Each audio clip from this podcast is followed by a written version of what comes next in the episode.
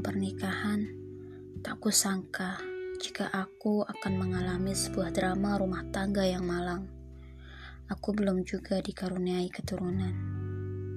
Setiap hari kuimpikan tes pack bergaris dua dan mundurnya siklus menstruasi.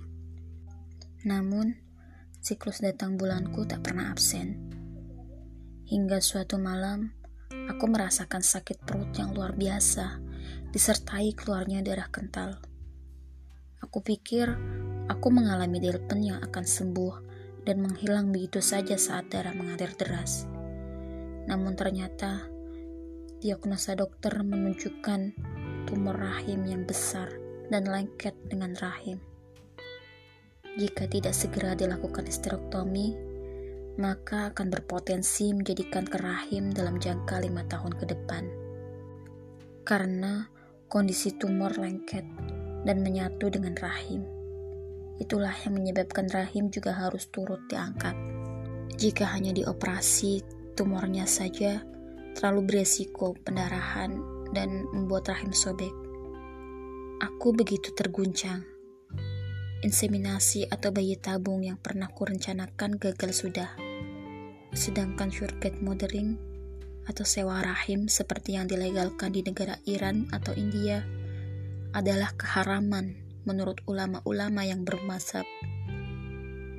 Harapan untuk menggendong bayi, memandikannya berdua, mengajak jalan-jalan, menonton anak-anak kami berlarian di depan rumah, hancur sudah, berkeping-keping.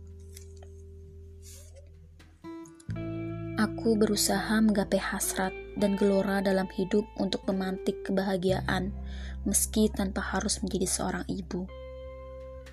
Ratusan kata-kata empati dari sanak saudara yang datang menjengukku usai operasi histerektomi menguap tanpa arti. Melihat tetangga menyuapi balita atau ibu-ibu di pasar yang menuntun anak mereka tidak lagi menjadi pemandangan yang biasa bagiku orang-orang yang tidak tahu jejak medisku dan bertanya, "Sudah berapa putranya, Bu?"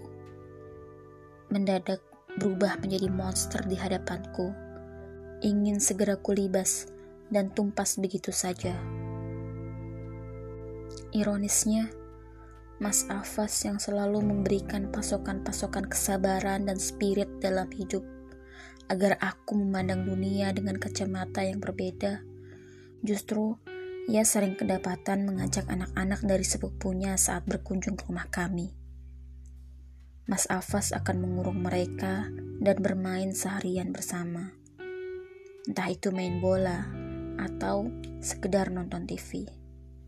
Ia biarkan rumah berantakan oleh anak-anak. Padahal dia adalah orang yang paling rapi.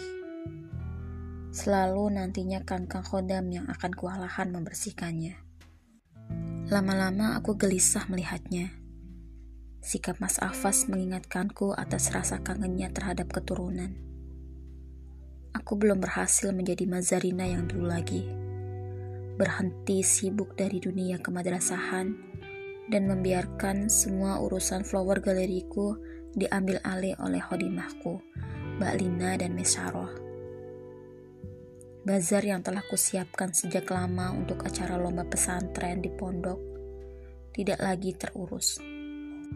Bahkan aku sendiri yang juga termasuk koordinator lomba-lomba yang dilaksanakan tahunan itu membiarkan suara riuh dan ramenya menguap dari jendela kamar. Aku tidak ingin melebur. Justru amat bersyukur ketika akhirnya lomba itu selesai dan pemenangnya telah diumumkan termasuk cucu kiai teman-teman abah mertua.